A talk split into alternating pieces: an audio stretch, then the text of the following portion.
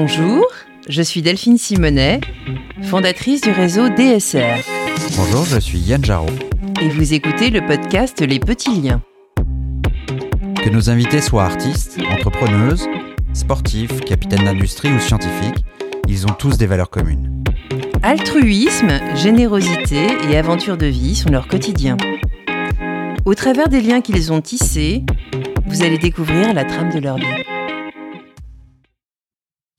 Aujourd'hui, nous recevons Laetitia Audibert, fondatrice de Gandhi, outil de générosité pour la création de cagnottes solidaires et responsables.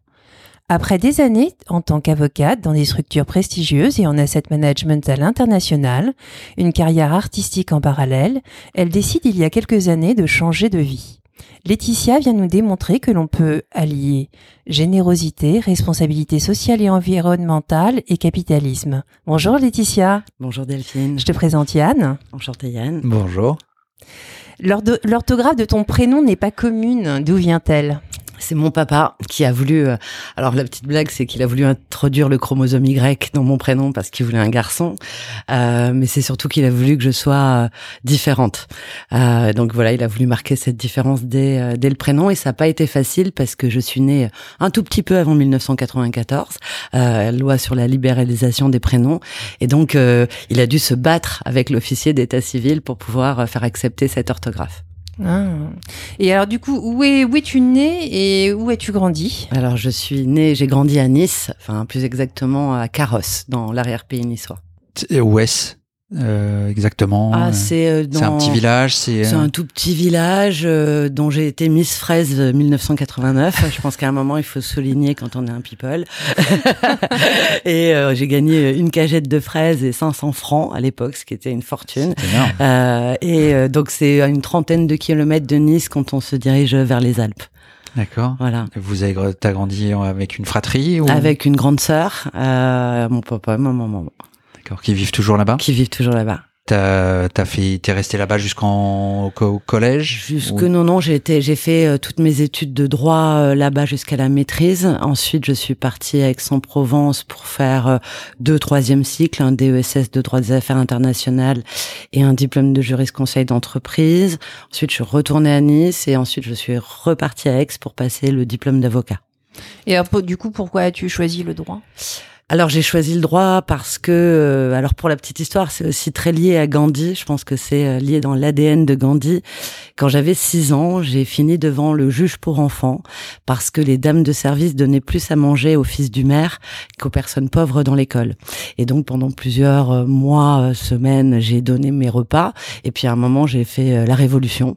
Donc le Che Guevara de six ans avec bataille de purée, euh, co, pour dire, pour voilà, pour, pour me rebeller sur ce sujet. Et la maman du fils du maire m'a attrait en justice. Donc je me suis retrouvée à 6 ans dans le bureau du juge avec mon papa et ma maman à côté euh, derrière. Alors c'était pas le c'était pas le tribunal, hein, c'était vraiment le bureau du juge. Et le juge m'a sermonné en me disant "Mademoiselle Audibert, vous ne pouvez pas faire justice vous-même." Et donc j'étais un peu traumatisée et toutes mes velléités de justice étaient un peu euh, du coup euh, effrayées et et avant de partir, il m'a murmuré à l'oreille mais vous avez eu raison. Et donc du coup, voilà, ça a ouvert ma carrière de juriste euh, parce que voilà, je pense que le sentiment et le besoin de justice est inhérent en moi. Et puis j'ai commencé les études de droit euh, aussi par euh, besoin de, de, culture, de comprendre pourquoi euh, l'être humain a besoin de règles pour s'autodiscipliner. Et euh, et au final, je me suis aussi rendu compte que le droit des affaires était finalement plus fait pour moi parce que les premiers dossiers que j'ai eus en tant qu'avocat, c'était des gens parce qu'on on est obligé de prendre un petit peu tout type de dossier euh, et des gens qui divorçaient et moi j'étais plutôt encline à les euh, réconcilier ce qui aurait fait de moi euh, l'avocate la plus pauvre de l'histoire de l'humanité. Donc je me suis dit écoute on va aller vers le droit des affaires il y a un peu moins d'affect et donc du coup ça va quand même satisfaire cette cette volonté de justice. Et puis et puis voilà comme tu l'as dit dans ma dans ma bio entre guillemets j'ai j'ai quand même satisfait ce besoin en parallèle par rapport à mon métier avec la peinture où ce que je gagnais en partie allait aussi soit euh, à une cause personnelle qui m'était chère, soit euh, à des associations et aussi au magazine que j'ai créé euh, qui s'appelle Le Provocateur de sourire. On va en parler. et qui m'a aussi permis de satisfaire ce besoin de, de justice. On va revenir sur, sur l'ensemble de ces points. Mm-hmm. donc, pas, pas mal d'allers-retours entre Aix et Nice. Oui, surtout Euh, sur l'année de, ouais, de. Beaucoup d'amis encore là-bas Alors beaucoup d'amis à Nice, ça c'est sûr, et des amis de fac que j'ai encore ici, mais qui sont venus à Paris parce que quand on doit faire des carrières en droit des affaires internationales, souvent Paris est le the place to be. Voilà. Donc euh, oui, garder de bons amis. Alors, euh, comment est-ce que tu trouves ton premier job? Je trouve mon premier job. euh, alors ça a été un, j'ai été une des plus jeunes et c'est un peu. Commence je- par des stages hein, en fin de alors avant de stage, son alors au stage, euh, qu'est-ce que j'ai fait comme premier stage? Je crois que j'ai fait. euh, j'ai- alors j'en ai fait plein parce que j'ai commencé à travailler très tôt pour essayer de payer mes, mes études. Donc en- en droit, les, les premiers qui me revient, c'est celui euh, chez JBL euh, où j'étais donc les enceintes, où j'étais à Château du Loir, je crois, enfin un, un- un- entre Tours et quelque part. Moi-même, je m'en souviens plus. Euh, assez en postulant hein, tout simplement. Et j'ai fait aussi un stage en Angleterre chez Sir Robert McAlpine qui est euh, l'équivalent de Bouygues euh, Construction là-bas. Et euh, j'ai trouvé ce stage grâce à un ami qui y travaillait. Je voulais une expérience à, à l'international et un minima en anglais. Euh, anglais que je n'ai pas forcément amélioré parce que les gens parlaient beaucoup écossais ou euh, enfin ils parlaient anglais donc mais avec un fort accent écossais ou irlandais ce qui fait que dans ma tête ça faisait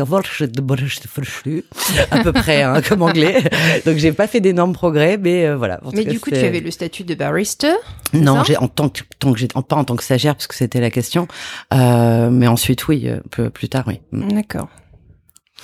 Et donc ensuite, tu, tu, tu vas à Paris Je vais, enfin oui, je vais d'abord. euh, j'ai j'ai été la plus jeune directrice juridique de France sur un petit groupe euh, qui était dans le sud.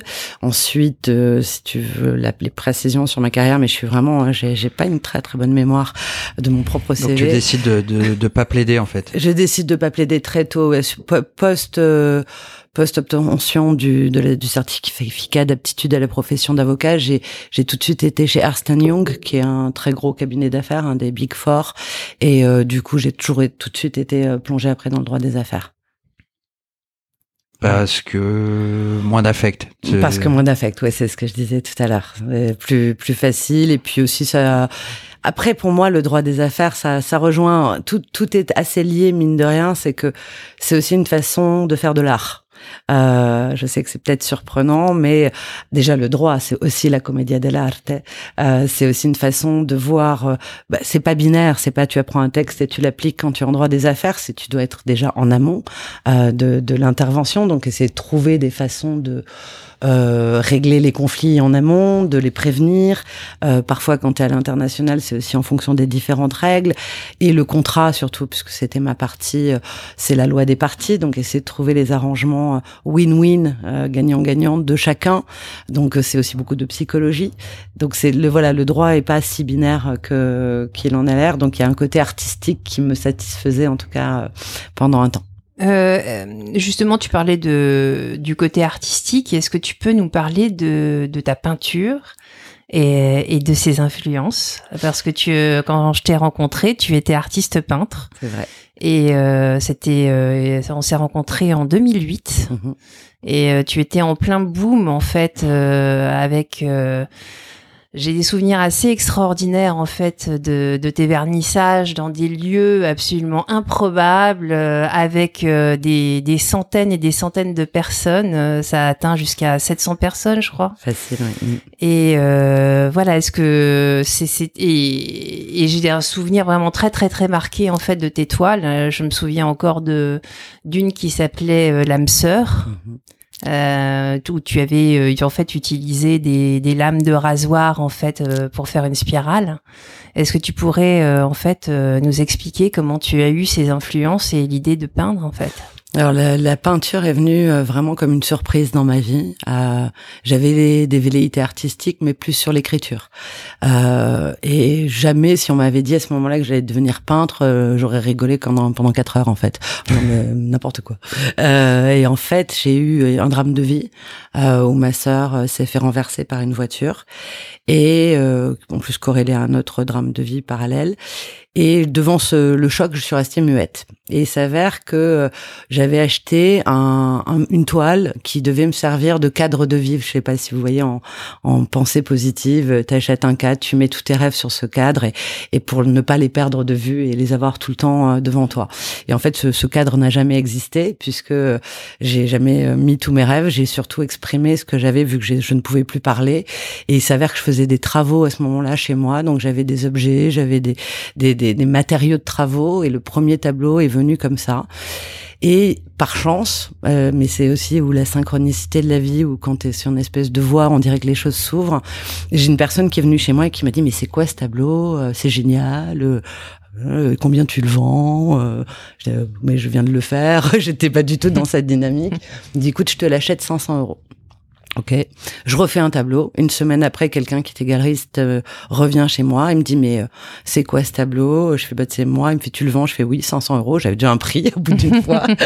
et il m'a dit écoute produis et je t'expose. Et donc j'ai eu trois semaines pour produire. Euh, et c'est en fait, il s'avère que j'en avais tellement besoin parce que j'avais tellement de, choses, à expectorer par rapport à la douleur que je ressentais pour ma sœur, que euh, ça a été très facile pour moi de peindre. Et les lames de rasoir étaient vraiment un, symbole pour moi de l'âme euh, et de, plein de choses, de la quête de beauté, de la quête d'éternité, de la quête de Dieu.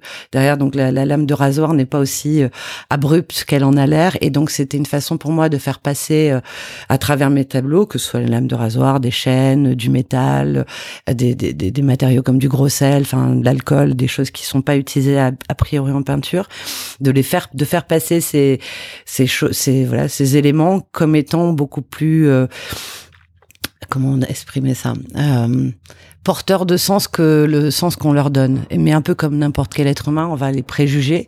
Euh, et ben non, derrière, il y a plein de lumière, il y a plein de choses. Et donc, euh, cette carrière de peintre a été absolument incroyable pour moi parce qu'on m'a donné à chaque fois des lieux, des opportunités dingues. Et j'ai été énormément poussée par MySpace au départ euh, et, ensuite par Facebook où les gens venaient me proposer des, lieux, on m'offrait tout. Et comme tout ce que je gagnais à l'époque, bah, ça allait pour acheter le fauteuil roulant de ma sœur, pour pour cette cause-là. En fait, tous les tableaux que j'ai vendus ont été, euh, enfin, l'argent a été utilisé pour cette cause.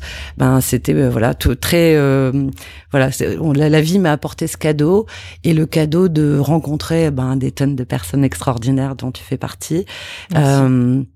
et ça a été une façon pour moi, ben voilà, de de, de continuer à, à apporter du beau et aussi pour même pour les enfants de ma sœur, de leur montrer que d'un événement dramatique, tu peux en créer quelque chose de beau. Mm. Donc presque de la sculpture sur toile en fait. Ouais, clairement. Clairement, oui, puisqu'en fait il y avait il y avait des morceaux en fait de métal qui, qui sortaient même du, du cadre. Beaucoup de relief, euh, beaucoup de relief, beaucoup d'éléments lumineux. Déjà parce que je considère que l'être humain en fait, mes tableaux sont réflecteurs de lumière en fonction de la lumière qu'on leur porte. C'est-à-dire que ça sera pas le même en fonction de la lumière de l'été, de l'hiver, du printemps ou d'un éclairage artificiel, mais de la même manière que l'être humain a un biorhythme et tu n'es pas le même en été, en, hiver, le matin ou le soir. Et donc, euh, le message même du tableau, parce qu'en fait, c'est, euh, j'appelle ça de la poéture, puisque j'écrivais euh, et mes velléités, voilà, de, d'artistes écrivains, entre guillemets, ont été un peu satisfaits à ce niveau-là j'ai voulu surtout faire des tableaux compréhensibles. C'est-à-dire que j'étais pas dans euh, le minimalisme en disant essaye de voir ce que moi en tant qu'artiste j'ai voulu te communiquer. j'ai voulu écrire ce que moi j'avais ressenti en, en écrivant, en faisant ce tableau, en étant bien évidemment le plus large possible pour que chacun y mette le message qui lui parle. Mais c'était important pour moi euh, de partager, en tout cas avec le spectateur euh, et la personne qui avait la gentillesse de regarder ce que je faisais. Tu as été auteur aussi. Tu as sorti un, livre qui s'appelle qui s'appelle De mort et d'eau fraîche. C'est ça. Et euh, tu l'as écrit il y a dix ans déjà. C'est ça. Déjà, ouais. C'est euh, passé vite. Euh, pour, euh, pourquoi avoir choisi euh, ce thème?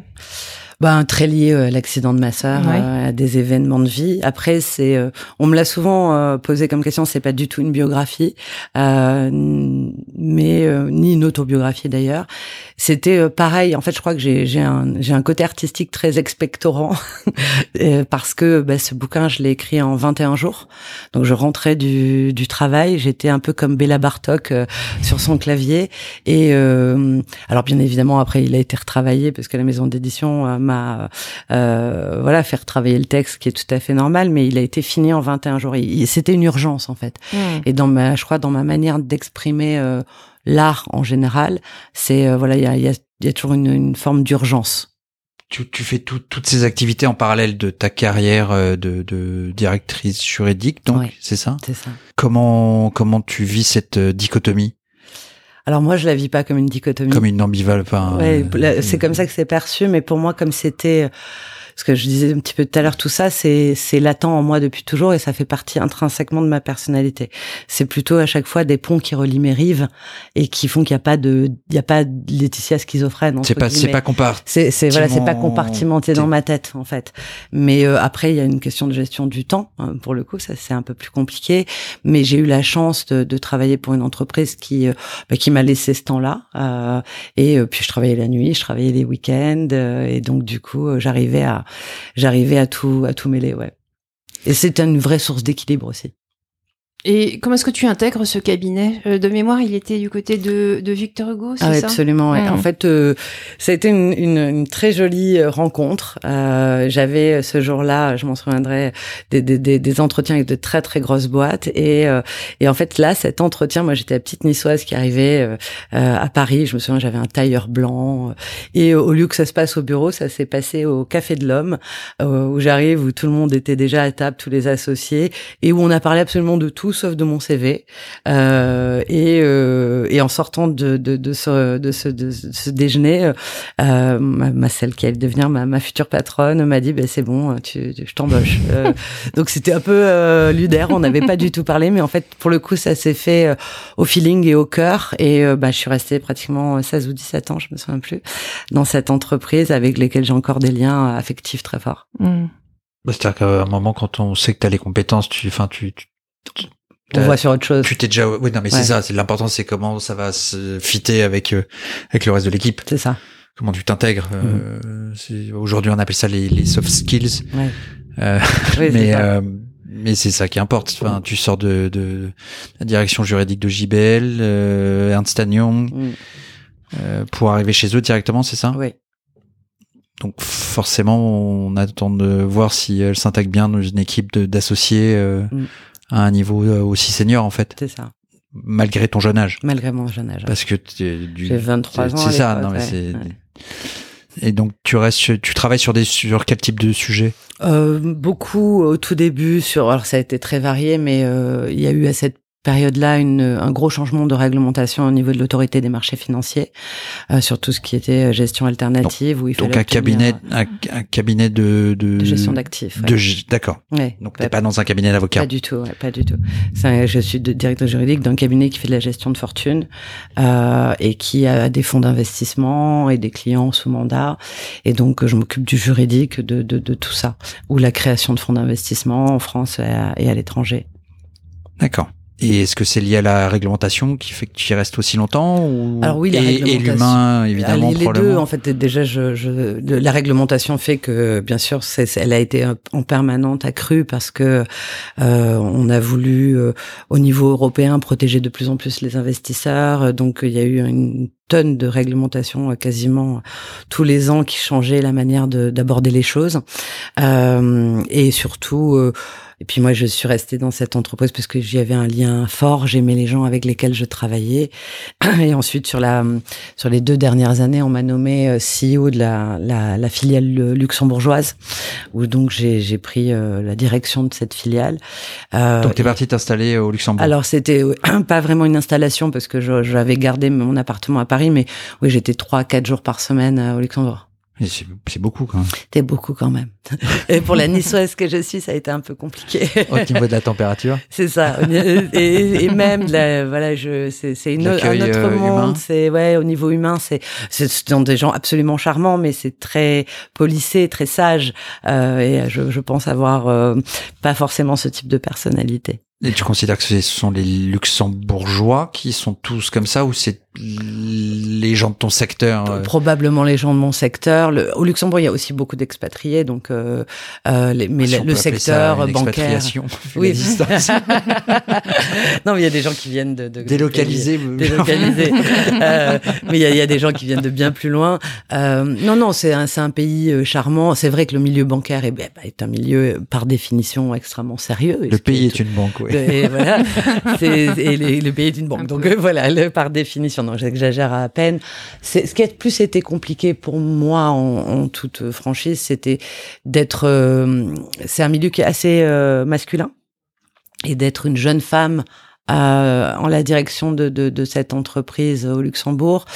Euh, a été pris de, de, façon un petit peu euh, un peu un peu compliquée on va dire. C'était ça a été un peu plus il fallait encore plus faire de preuves mais comme c'est le cas malheureusement sur beaucoup de postes de direction quand on est une femme encore aujourd'hui malheureusement sans faire de féminisme exacerbé ce sont les faits qui parlent. Euh, et puis voilà puis j'ai fait surtout le tour de, de ce métier. Voilà j'avais fait j'avais eu moi-même encore enfin on n'a pas de chance hein, dans la famille un accident de voiture où je suis j'ai été dans le coma, où j'ai été euh, très très abîmée, euh, où j'étais pas empêchée, mais je travaillais euh, en étant à moitié là. parce que j'étais très très blessée physiquement j'entends et au niveau de la fatigue et du coup ça a été un peu le déclencheur de, de ce changement de vie en me disant bah j'ai failli mourir plusieurs fois dans ma vie malheureusement. J'ai eu des gens dans ma vie qui ont eu des accidents graves. Est-ce que à l'âge que j'ai, j'ai pas est-ce que c'est là où j'ai envie d'être? Voilà. Alors avant d'aborder ce point, euh, en fait, on, pour en revenir à l'écriture, euh, tu as créé un web mag euh, qui s'appelle Provocateur de sourire. Et mhm. est-ce que tu pourrais nous en parler? Ouais. Euh, parce qu'en fait, euh, c'est un point commun qu'on a avec beaucoup d'invités euh, qui euh, qui ont toujours parlé, si tu veux, de des journaux des bonnes nouvelles, mhm. et euh, notamment Gélief Audebert et et puis Julie Mamoumani, mhm. qui ont tous les deux abordé la question. c'est quelque chose qui fait du bien. Est-ce que tu pourrais nous en parler? Avec plaisir. Donc, il a été créé. Alors, de mémoire, vous avez compris que je n'étais pas bonne en date. en 2013, et avec la force des réseaux sociaux, c'est là où c'est hyper sympa, c'est que euh, ma pseudo notoriété, hein, grâce à la peinture, faisait que j'avais pas mal de monde sur les réseaux sociaux et euh, du coup un, fil d'actualité extrêmement négatif euh, parce que je voyais du monde entier les gens qui allaient pas, etc. Et euh, et c'est un peu aussi, enfin, il y a toujours un line-up. Une, de mes phrases de vie, c'est soyez le changement que vous voulez voir dans le monde de Gandhi. On y viendra après. Et, et donc le fait que je me dis ok, il y a de la négativité, les gens se plaignent, ben qu'est-ce que tu fais? Donc je me dis bon ben je vais créer un journal des bonnes nouvelles pour changer ça. Et donc j'ai lancé un appel sur les réseaux sociaux en disant voilà je veux lancer cette aventure euh, qui me suit. Et euh, bah, j'ai eu une tonne de, de personnes qui m'ont rejoint. On était une bonne vingtaine euh, au départ. Alors, c'est un collectif. Que ouais, c'était un vrai collectif. Et du coup, avec une, en plus une, une vraie organisation, c'est-à-dire qu'il y avait les correcteurs, les, les chasseurs de sourires, euh, le comité éditorial. Enfin, on a essayé d'être plus ou moins professionnel. Hein. C'est une asso. Il y avait zéro enjeu financier derrière. Et puis après, les gens sont repartis, sont revenus en fonction de leur vie, de leur temps, etc. Et euh, et on essayait de voilà de publier des bonnes nouvelles dans différentes typologies sur l'entrepreneuriat, sur l'art, avec on avait juste comme ligne éditoriale pas de politique, euh, pas de chat. J'en avais marre des chats. On voyait des chats partout. C'est toujours le cas. On en parlait avec Julie justement. Euh, voilà. C'est le roi de l'internet. Voilà, on n'en peut plus. Donc c'était c'était euh, pas de trucs angéliques ou euh, pseudo ésotériques. Et et ça a été génial. C'était une vraie vraie super belle aventure alors qui perdure. sauf que bah là on doit avoir c'est un groupe de 7000 personnes sur sur sur Facebook. On a fait jusqu'à 500 000 vues par an quand on était vraiment très actifs. On essayait aussi d'avoir des actions provocatrices de sourire. Donc souvent, on avait un groupe d'étudiants tous les ans qui euh, avaient pour mission de faire euh, des, actions coup de sourire. Exemple, euh, une année, on a on a travaillé avec Action Froid où les étudiants avaient pour mission de trouver des, des sacs de couchage pour les sans-abri et on a on a fait un partenariat avec des artistes de rue qui ont redécoré les sacs de couchage et les tentes aussi qu'on avait obtenu une centaine de tentes comme comme des petites maisons en fait. Et donc du coup, on a on avait hyper et on n'a toujours pas vocation à remplacer les assauts, mais on venait apporter voilà des actions coup de sourire où on a fait aussi avec des femmes qui subissaient des violences, euh, des ateliers coiffure, maquillage, etc. C'est le, le petit plus, le petit glow qui vient euh, apporter du sourire. Et, euh, et là aujourd'hui, ben je vais pousser mon vrai super énorme coup de gueule si vous m'y autorisez. J'en, j'en, je suis pratiquement en larmes depuis un mois sur un article que j'ai publié il y a quatre ans. Alors, le principe du provocateur de sourire, c'est qu'on va chasser les bonnes nouvelles où elles sont. Donc, ça peut être sur des journaux, euh, sur Internet, etc. Et on met toujours l'hyperlien de la source d'où on a trouvé et le crédit photo du, du photographe si jamais on a pour illustrer l'article, pour que les gens aillent voir. Euh. Et là, je viens d'être attaquée euh, pour un article que j'ai publié il y a quatre ans par le photographe qui me réclame 3000 euros mhm. euh, pour euh, utilisation abusive des, des, droits. Arrête. Je suis, euh, en fait, je, je, suis sans mots. Euh, parce que un, en plus on l'a cité, on a voulu faire connaître son travail, c'est que bienveillant, on n'a jamais gagné un zéro euro zéro centime derrière, aucun, but commercial, euh, jamais de la vie et et quatre ans plus tard, enfin, je veux dire, de se faire traiter. Je, je, en fait, j'ai pas les mots. Je suis. Oui, bah, ça va être en même temps, euh, c'est pas toi. Enfin, il va être euh, rapidement débouté. Eh ben, il a, c'est lui qui a raison. Non, bien, bien, sûr, mais mm. les, les, les, dommages d'intérêt sont pas en, en rapport avec euh, le. Avec le, la demande, j'espère. Mais enfin, c'est juste le principe, tu vois. Et du coup, je me dis, qu'est-ce que je fais de ce magazine? Je veux dire, soit je mets des photos de libre de droit à chaque fois pour en rien, pour illustrer le truc. Et enfin voilà, c'est tellement, ça m'a fait bugger en fait. Ça m'a je, je, je, j'entends. Je, je comprends pas pourquoi. Enfin voilà, je comprends pas.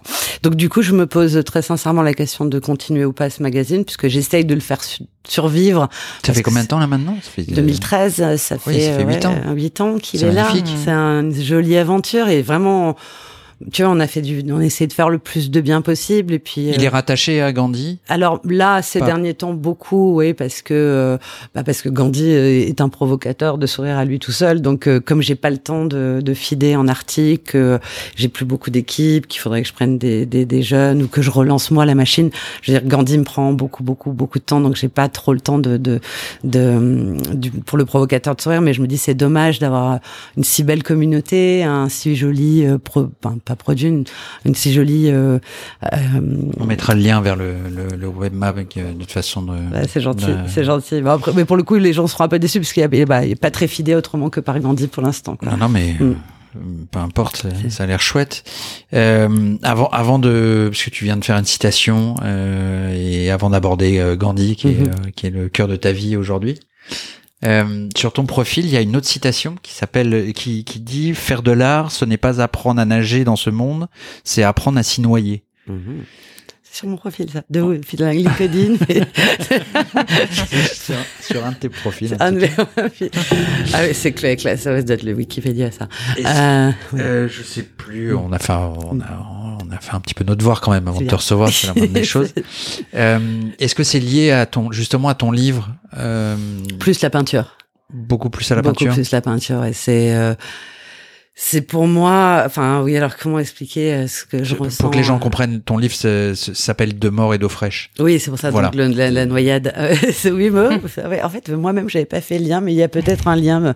Euh, faudrait que j'aille consulter d'ailleurs sur la noyade. Tiens, le, le... Je, suis désolé, mais non, non, y a pas de problème. Je vais être que la, la, suivante à nous dire que, à nous demander combien elle doit après la, après séance. la séance.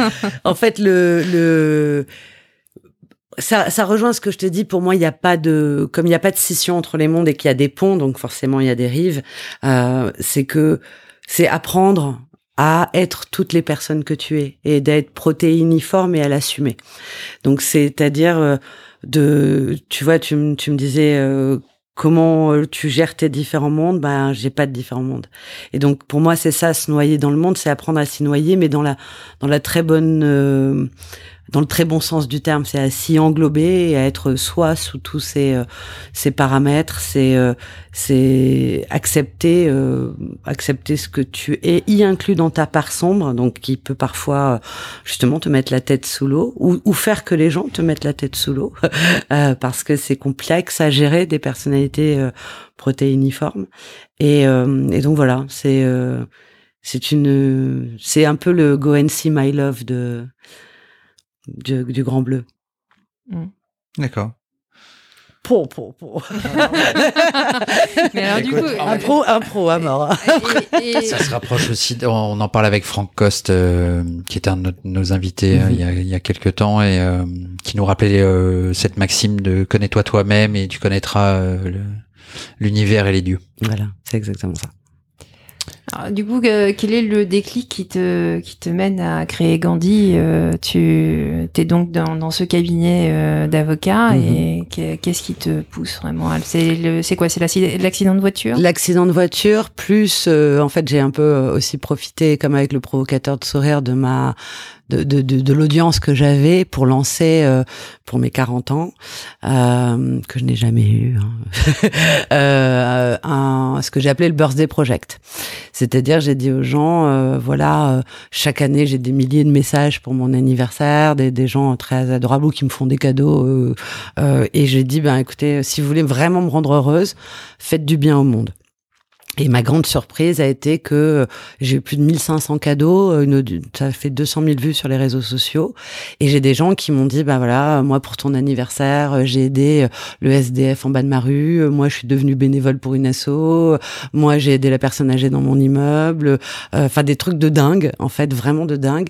Et en fait, je me suis rendu compte à quel point ça m'a rendu moi un million de fois plus heureuse euh, que d'avoir essayé euh, une énième paire de chaussures euh, ou, un bouquin qu'il y a des fois tu te dis mes amis ne me connaissent pas. La, comment construire son igloo en Patagonie occidentale? Mais non.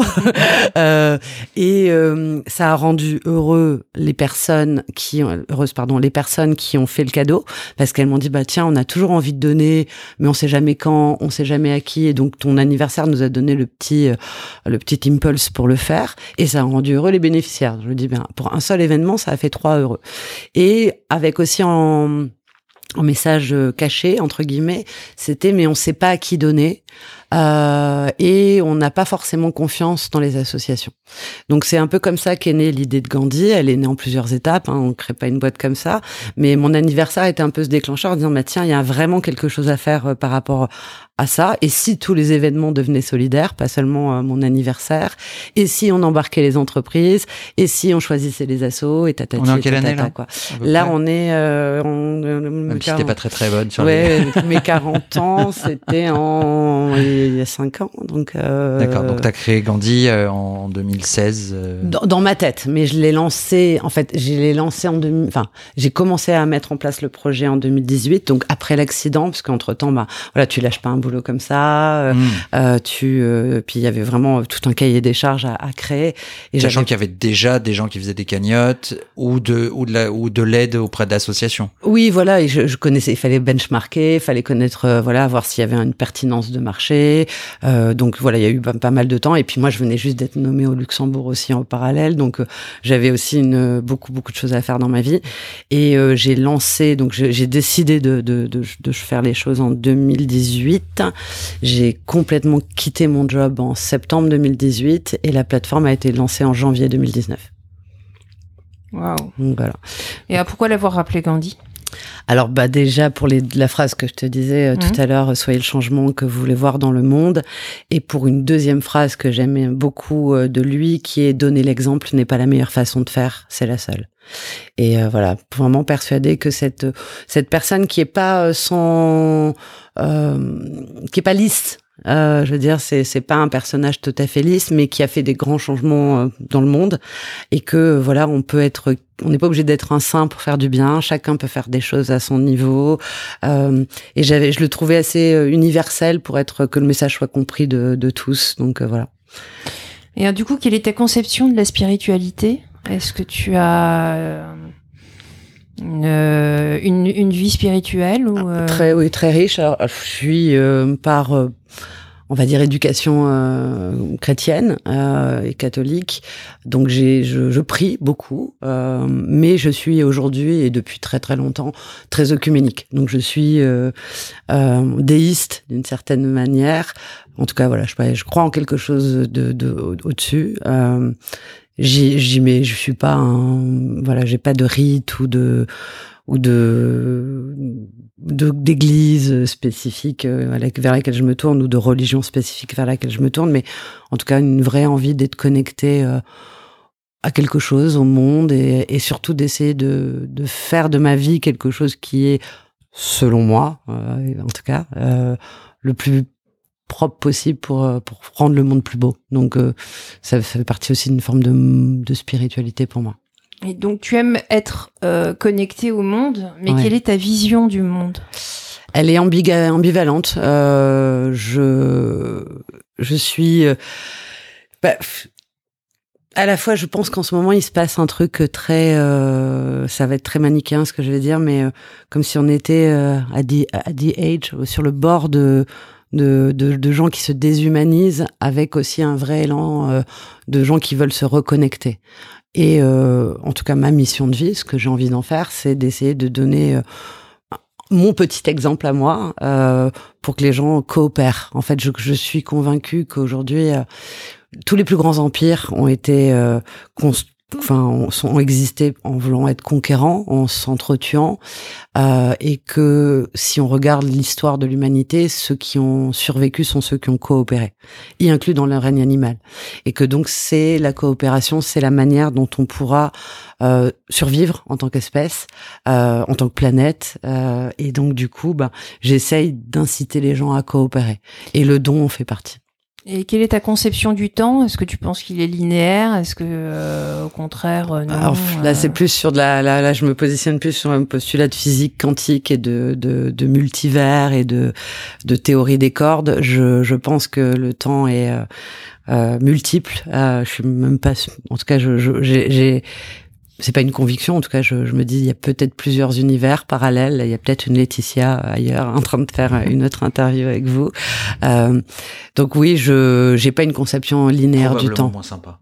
On parlait de spiritualité, de conception du temps. Euh, effectivement, euh, Daphine aime bien euh, poser cette question. Mm C'est sujet qui la touche. Mhm. On a d'ailleurs invité plus plusieurs euh, personnes à répondre à cette question, dont notamment Déborah euh, Barski, qui est euh, astrologue voyante.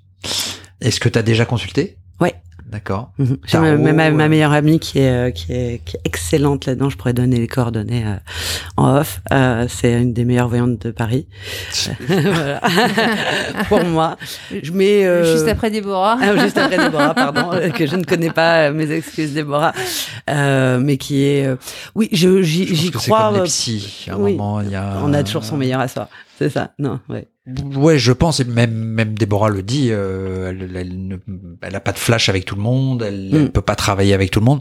Et puis il y a, il y a la part euh, euh, invisible intangibles mm, qui sont justement ce travail de médium. Et puis il y a le travail de mathématicien lié à l'astrologie d'analyse où mhm. là ça s'apprend c'est une méthode. Euh, il y en a plusieurs hein, évidemment mhm. mais euh, mais c'est du travail. Bien sûr oui mon amie elle, est numérologue aussi et donc il y a toute cette partie effectivement euh, travail derrière. Et c'était quoi ta question derrière?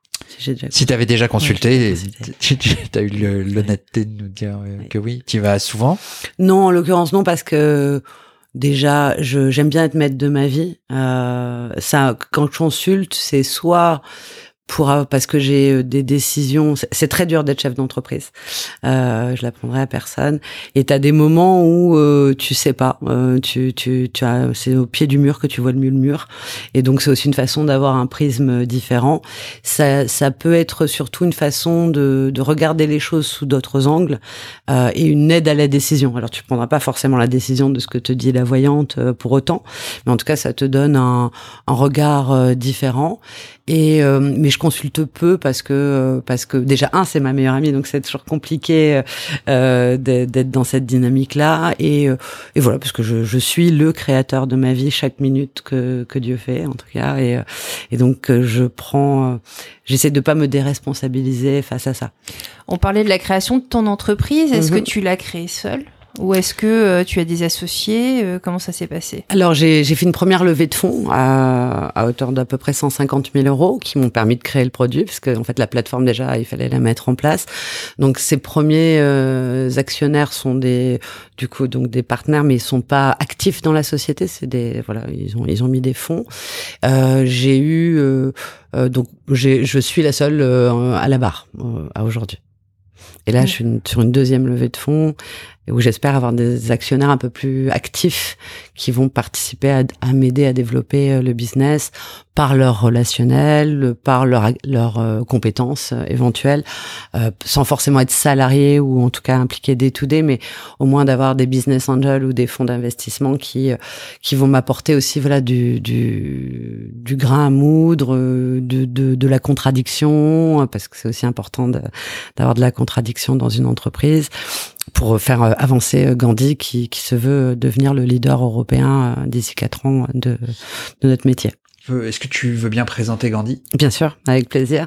Euh, donc Gandhi, on a trois métiers en fait euh, qui sont assez distincts.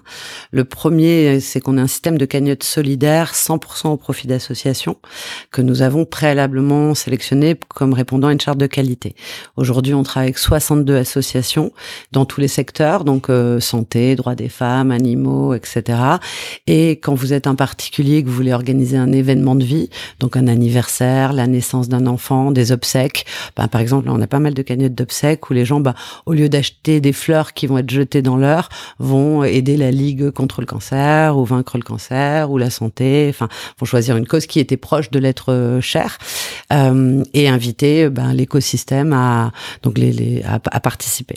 Ça, c'est pour la pour, pour les particuliers. Pour les entreprises, c'est plus utilisé comme étant soit un outil de faire des événements. Par exemple, vous faites un gala, vous faites euh, un salon, vous faites euh, un, un, challenge sportif dans l'entreprise, vous faites, enfin, n'importe quel événement peut devenir l'occasion de, de lui donner une dimension solidaire, un ticket acheté, un euro reversé, euh, euh d'engager les collaborateurs. Par exemple, j'ai des entreprises qui créent sur Gandhi leur cagnotte, qui proposent aux collaborateurs de donner tous les mois 5 euros euros, 10 euros, chacun fait ce qu'il veut. Ils reçoivent leurs reçus fiscaux afférents aux dons et l'entreprise double les dons des collaborateurs. Chaque salarié reçoit son, chaque, voilà, chaque, chaque salarié, ouais.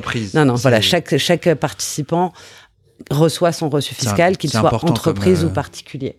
Nous, on agrège les fonds, donc l'argent va directement dans le compte de l'association.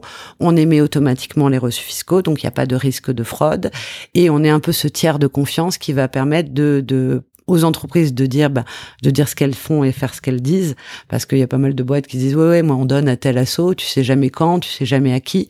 Euh, donc c'est un peu nous euh, voilà la cagnotte sert aussi d'élément de, de, traçabilité sur euh, sur ce segment. Donc ça c'est le premier métier.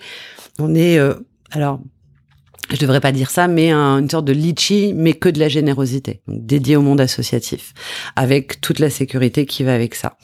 Deuxième métier, c'est on a vraiment créé des outils d'accompagnement au mécénat d'entreprise qui s'adressent aux PME, aux startups et aux ETI, ou avec des formules clés en main. Aujourd'hui, le patron d'entreprise, il est obligé de s'engager. C'est-à-dire que c'est plus un nice to have, c'est devenu un must have s'ils veulent attirer des talents, qui veulent bosser pour des entreprises qui font sens, s'ils veulent gagner des clients, qui veulent euh, avoir des contreparties euh, qui donnent du sens à ce qu'elles font, voire gagner des marchés, parce que dans le cadre d'appels d'offres, tous les grands groupes ont des obligations réglementaires de responsabilité sociale et elles les répercutent sur toute, le, toute la chaîne en fait et, et leur euh, et leur contrepartie. Et aujourd'hui, le patron de PME ou le patron de start-up ou de petite boîte, il n'a pas le temps ni les ressources en interne de s'occuper de mécénat. Et ben nous, on est un peu leur responsable engagement externalisé où on va les aider à la fois à choisir l'association. Aujourd'hui, il y a 1 500 000 associations en France. Donc, euh, quand tu veux aider une cause, ben, le temps de choisir, finalement, tu abandonnes entre-temps. Il y a trop d'assauts, je sais pas. Ou alors, tu vas aller sur les typiques euh, associations connues. Et nous, notre premier rôle, c'est déjà d'aider l'entreprise à choisir une asso en conformité avec ses valeurs. Avec son image. Avec son image, avec son ADN. Donc, on va lui présélectionner dans une des formules. On lui, voilà, on lui dit, voilà, tels assos, à mon avis, par rapport à ton métier, ton ancrage territorial, etc. Voilà ce que, ce qu'on te propose. Et nous, en plus, on a screené l'association avant. On sait où va l'argent, à quoi il a servi. Et ensuite, on l'accompagne au niveau de la com, avec la cagnotte qui sert de tronc commun pour collecter les fonds, etc., etc. Et dans une des formules que l'on propose. On va, on fait même voter euh, les collaborateurs et les clients de l'entreprise pour l'association qu'ils veulent que l'entreprise soutienne. Donc nous, on a présélectionné en disant voilà, en fonction de votre métier, votre valeur, votre ancrage territorial, deux, trois, quatre, deux, trois, quatre euh, assos. Mm. Mais comme le mécénat doit être l'affaire de tous, c'est pas seulement le codir qui décide ou le patron. d'engager tous les salariés dans la démarche. Exactement, exactement. soutien. Et après, on fournit, bah voilà, une vidéo entreprise X, fière de soutenir l'association Y. On donne des nouvelles tous les mois ou selon la formule euh, quelques fois par an avec des vidéos entreprise Y fière d'avoir soutenu l'association X euh, et des nouvelles de ce que fait l'asso donc euh, qu'on peut suivre et du coup euh, son, son avancée et ce qu'on appelle des good news shots. Et donc voilà on a une formule qui s'appelle 1% to do, to do good où les entreprises s'engagent à verser 1% de leur CA de leurs bénéfices 1 euro par collaborateur 10 euros par produit. Elle, elle met le curseur là où elle peut. On veut pas obliger les entreprises entreprise. On veut qu'elle voilà qu'elle puisse faire ça. Donc ça c'est notre deuxième métier.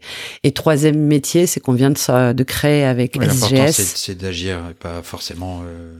Peu importe, un petit peu. C'est le colibri en fait. Euh, voilà. on en parlait aussi avec euh, de, de, la famille au Brésil, euh, de, dont le fils était en cours avec toi. Ah oui, euh, Juliano Ribeiro Salgado, le fils du photographe. Oui. Les parents qu'en 30 ans, on replantait une forêt entière. magnifique, ouais. euh, juste avec des voilà. Donc euh, effectivement des, des 10, 10 centimes par-ci, 20 centimes par-là, en fait, on peut faire de très grandes choses. De très grandes choses. Et je pense que c'est le rôle des entreprises de de bah, de s'y mettre. Euh, je pense qu'elles n'ont pas le choix d'ailleurs et que si elles prennent pas ce, le train de la solidarité en marche, elles elles risquent de se prendre vraiment des murs parce que ça va être de plus en plus attendu de leur part. Et je pense que c'est aussi le rôle quoi. Mm. Donc voilà. Et le troisième métier, donc c'est celui de, on a créé avec SGS, qui est le leader mondial de la certification et du contrôle, un label qui s'appelle Do Good et qui permet aux associations de petite taille ou de taille intermédiaire de valoriser leur probité auprès des donateurs. C'est-à-dire qu'on va aller euh, faire un audit euh, assez court sur une trentaine de points de contrôle où euh, on regarde la transparence financière, la gestion financière, l'impact, la RSE au sein même de l'association, la qualité de vie au travail au sein de l'association, enfin un certain nombre de critères pour que les, les, gens donnent en confiance. Donc là, la volonté de ce label, c'est un petit peu ce que je disais tout à l'heure avec mon anniversaire. Les gens n'ont pas confiance aux associations, euh, ils savent pas où va l'argent. Donc on veut accompagner euh, les associations dans plus de professionnalisation, plus de transparence.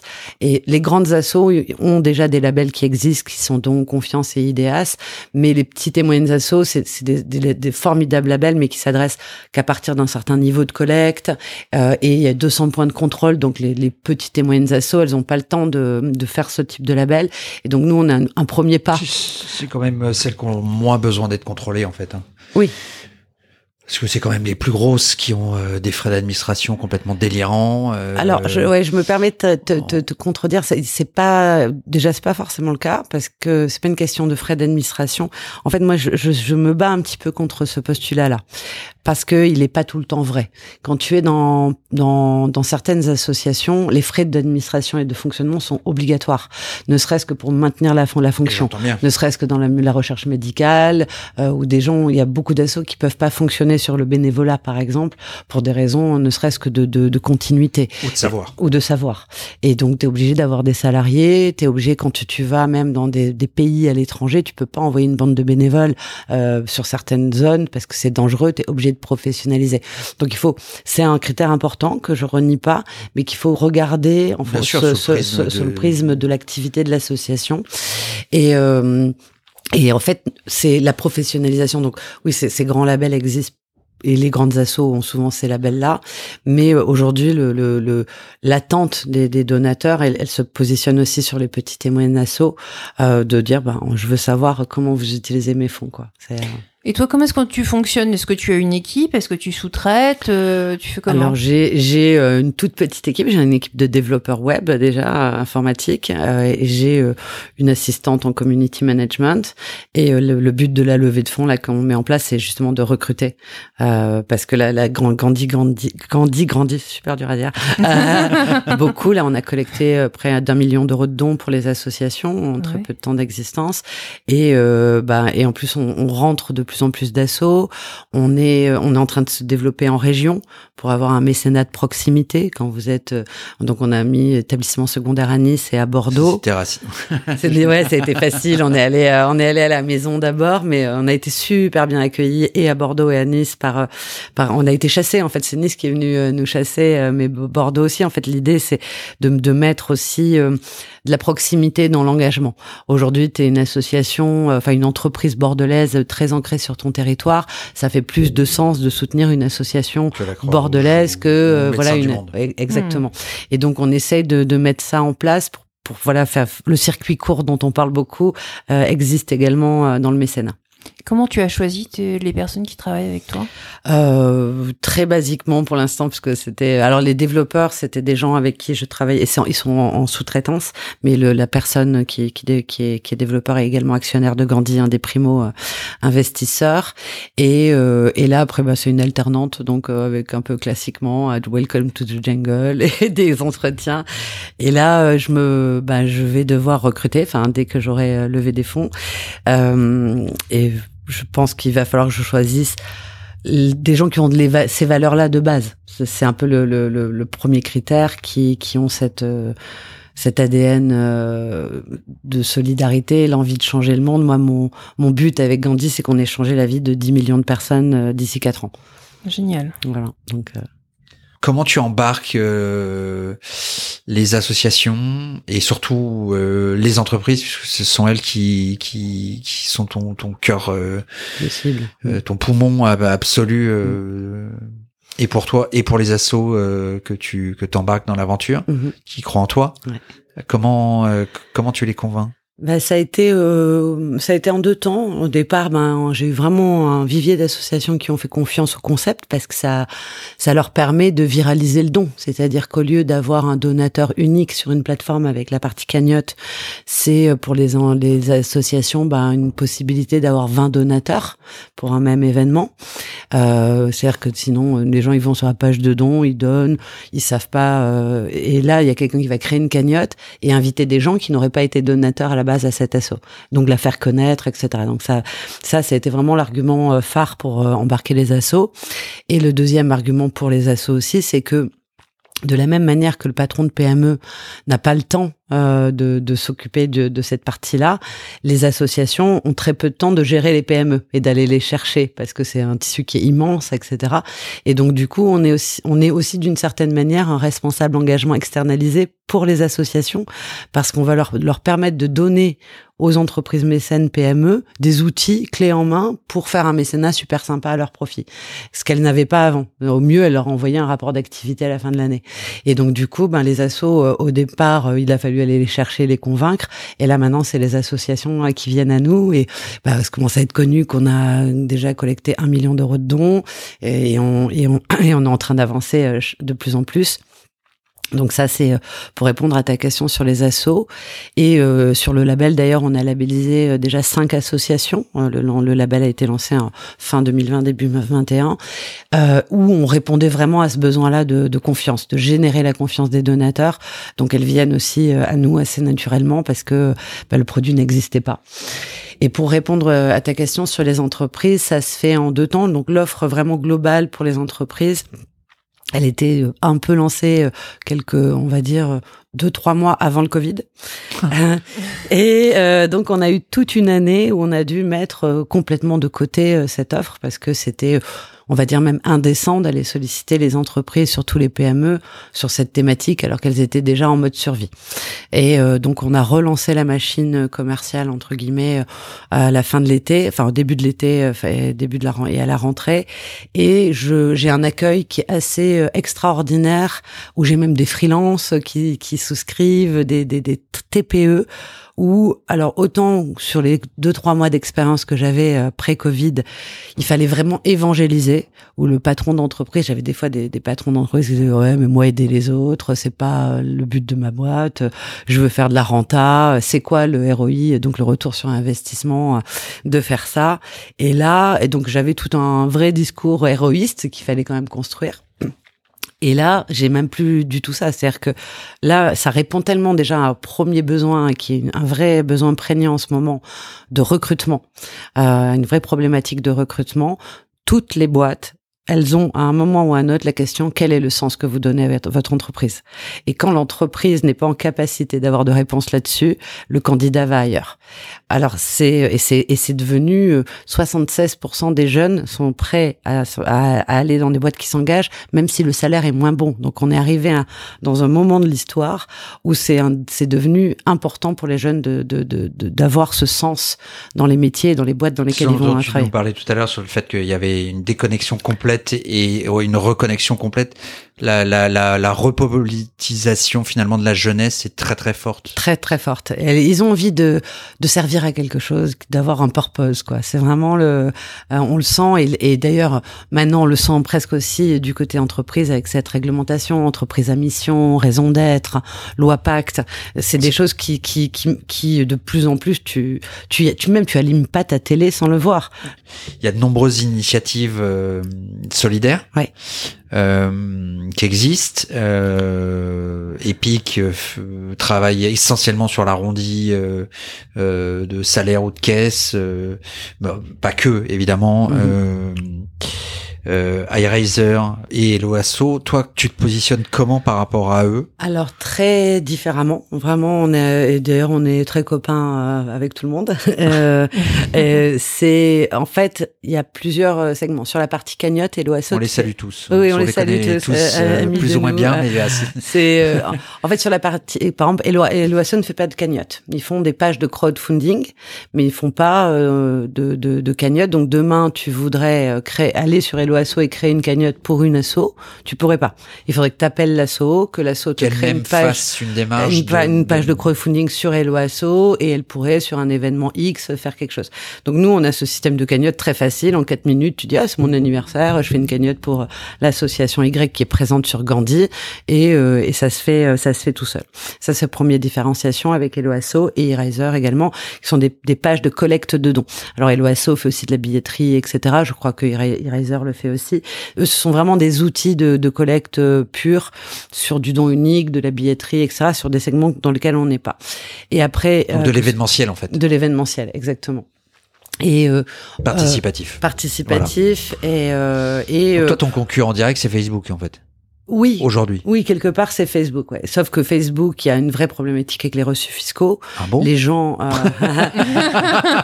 les gens, euh, les gens n'aiment pas. Dire les gens n'aiment pas payer sur Facebook, euh, ne même pas mettre leur carte bleue sur Facebook. Il n'y a pas tout, il y a pas pas tant que ça d'assaut française sur sur le sur le sur leur plateforme et et on sait enfin je pense qu'on sait tous que c'est bah, c'est pas leur métier, on va dire. Donc nous, Instagram euh, s'y est mis aussi. Hein. Oui, mais c'est comme c'est la même, maison, euh, c'est la même maison. C'est très bien. Moi, je trouve ça super. Ils ont voilà, c'est opportuniste. Je, au début, ils prenaient 8%. Euh, après, ils sont passés au pourboire ah, euh, et maintenant ils sont passés au gratuit. Mais parce qu'en termes d'image, c'était important. Néanmoins, je trouve, moi, je, je salue. toute démarche est bonne. Voilà, je salue l'initiative. Le, le, je crois que c'est, on est à 5 ou 7 milliards collectés grâce à Facebook. C'est magnifique. Et et surtout, l'offre entreprise est extrêmement différenciante. C'est-à-dire qu'aujourd'hui, qui accompagne les, les, PME euh, et les startups dans un engagement solidaire, euh, avec le tout l'outil, c'est-à-dire et la page de communication, et les outils de com, le l'engagement, le choix des assos. Enfin, je veux dire, on est vraiment euh, le, le, le all inclusive du mécénat euh, qui les qui les accompagne de, de bout en bout. Il n'y a pas. Donc il y a, y a des initiatives comme l'arrondi en caisse ou sur salaire, mais qui vont s'adresser qu'aux grands aux grands groupes.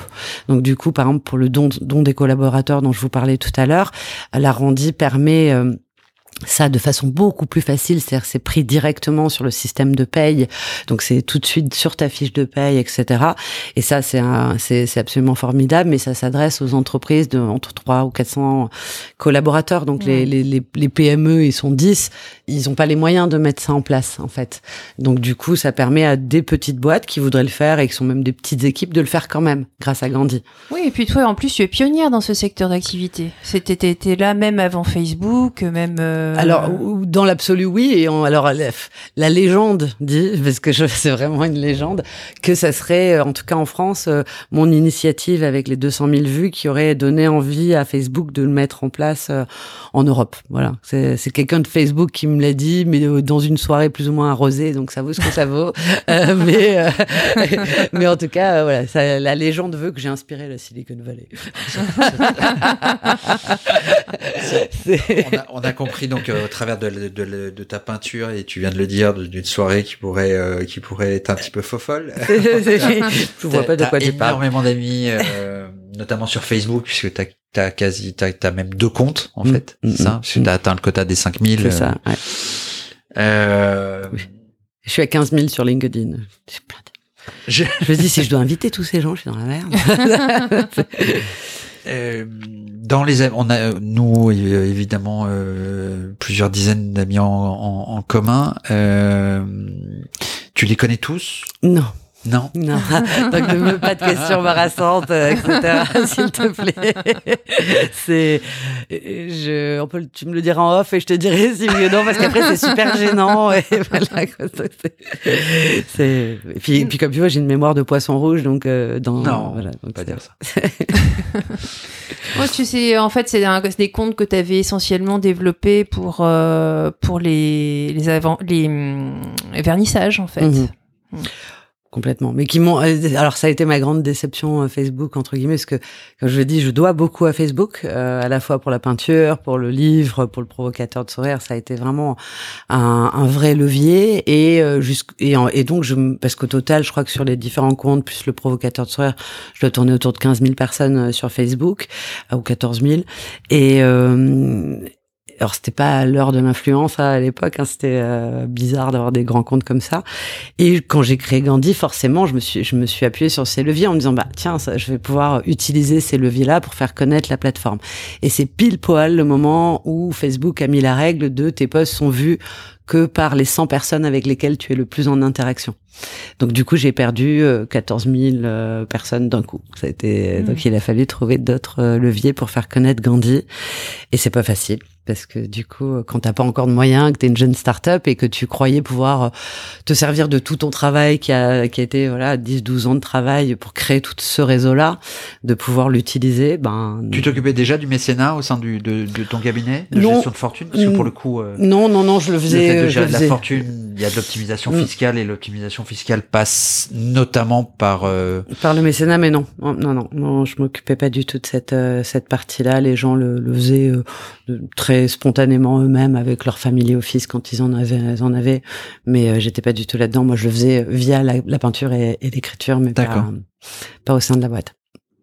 Et ça t'a permis quand même de récupérer des, des, des liens Très peu, parce que moi j'étais la partie droit, donc j'étais pas forcément en relation avec les clients.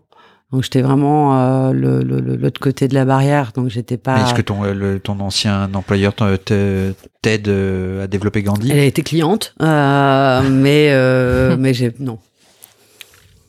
D'accord. Est-ce que tu as des passions? en plus. En plus de ton métier. non, je m'ennuie un peu dans la vie. Euh, j'ai des tonnes de passions. Oui, les voyages. La musique. Ah, la musique. C'est pas une passion. C'est alors je, je, regrette beaucoup parce que j'ai pas j'ai pas assez le temps et je suis malheureusement pas quelqu'un qui arrive à travailler avec la musique. Et donc là, comme là, je travaille à peu près entre 16 et 17 heures par jour. Bah, j'écoute peu la musique. Donc là, je suis plutôt en mode euh, euh pas le temps de voilà de vivre même la peinture, j'ai plus trop le temps, ça me manque, euh, c'est dans mes tripes là, ça me ça bouillonne. Euh, bon, voilà, il y a des priorités. Aujourd'hui, je dois faire euh, vivre ce bébé euh, Gandhi là qui grandit avec plusieurs millions de kilooctets et qu'il faut voilà qu'il faut qu'il faut faire grandir et j'aurai le temps après de, de, de, me reconsacrer aux choses qui, qui me font vibrer. Mais Gandhi est déjà tellement la, la, quintessence de tout le reste en fait. Donc du coup, euh, voilà, pas de frustration.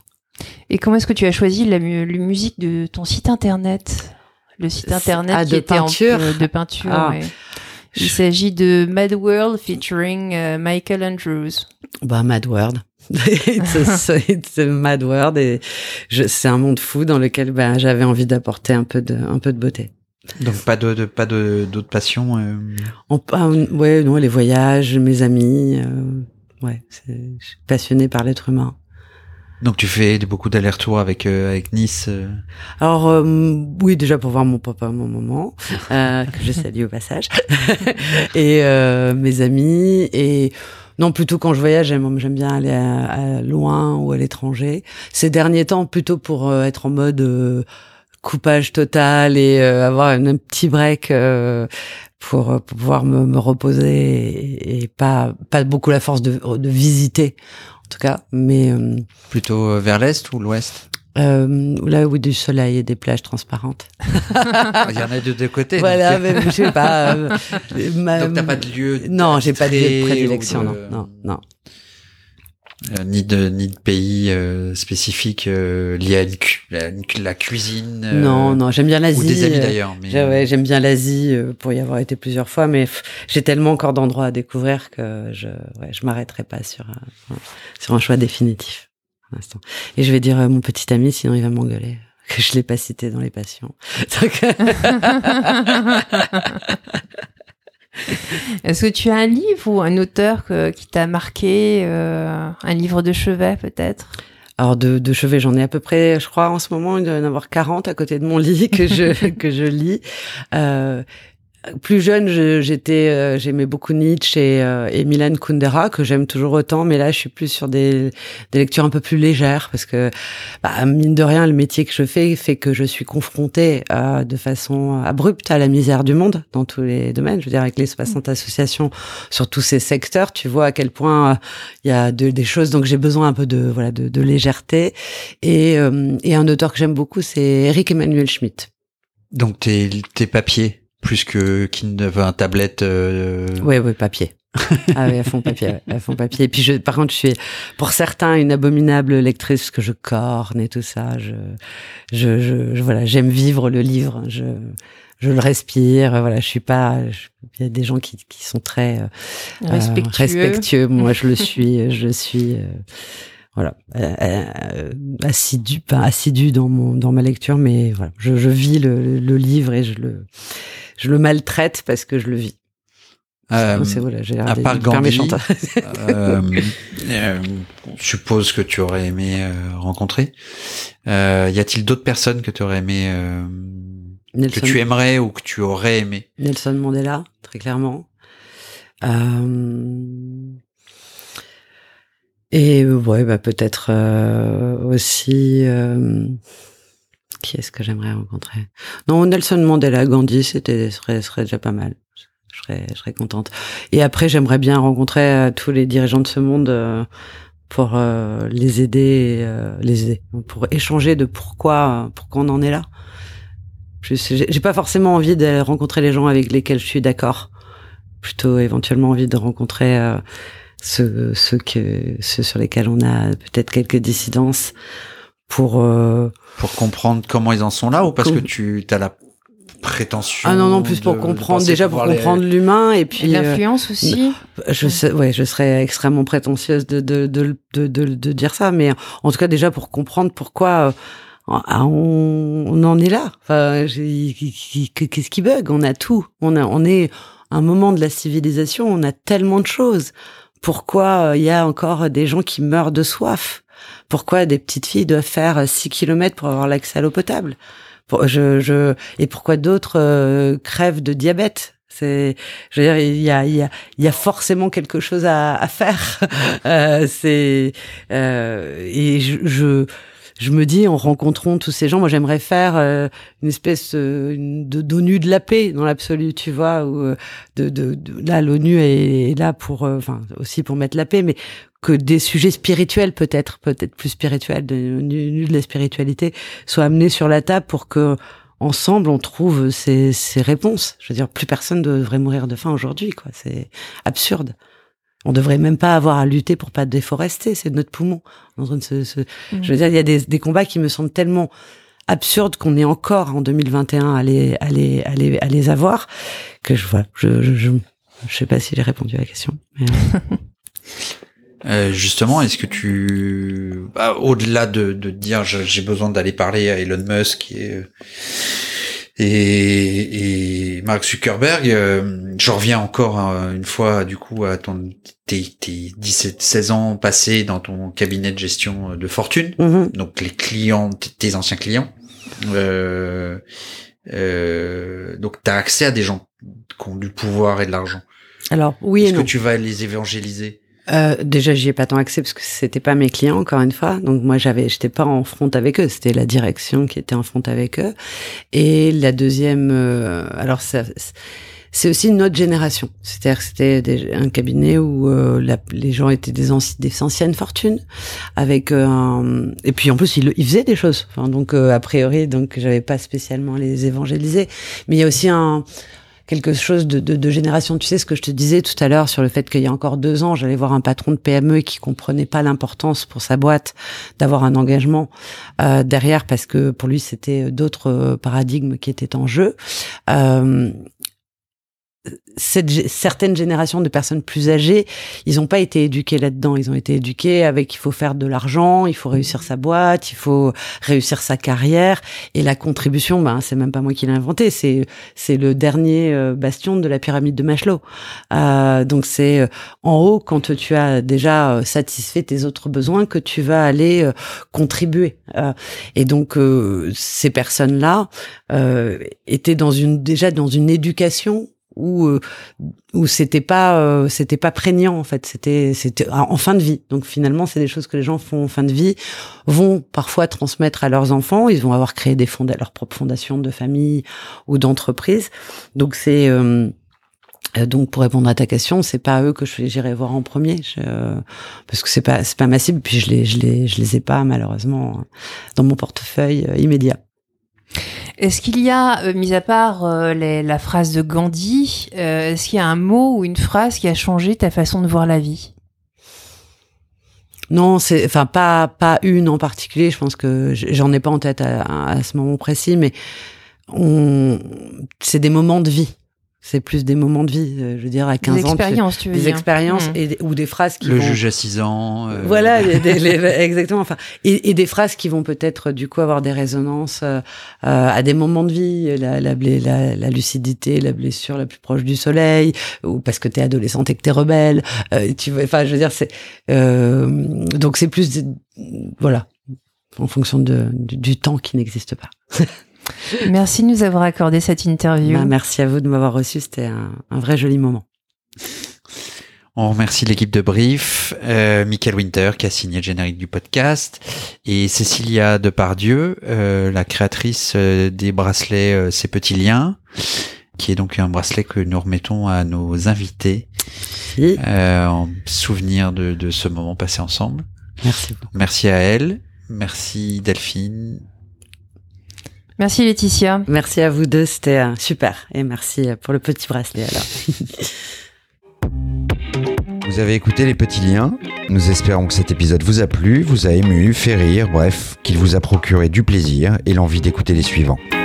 N'hésitez pas à vous abonner si ce n'est pas encore fait et à partager cet épisode. Vous pouvez également nous mettre une bonne note et nous laisser vos commentaires auxquels nous ne manquerons pas de répondre.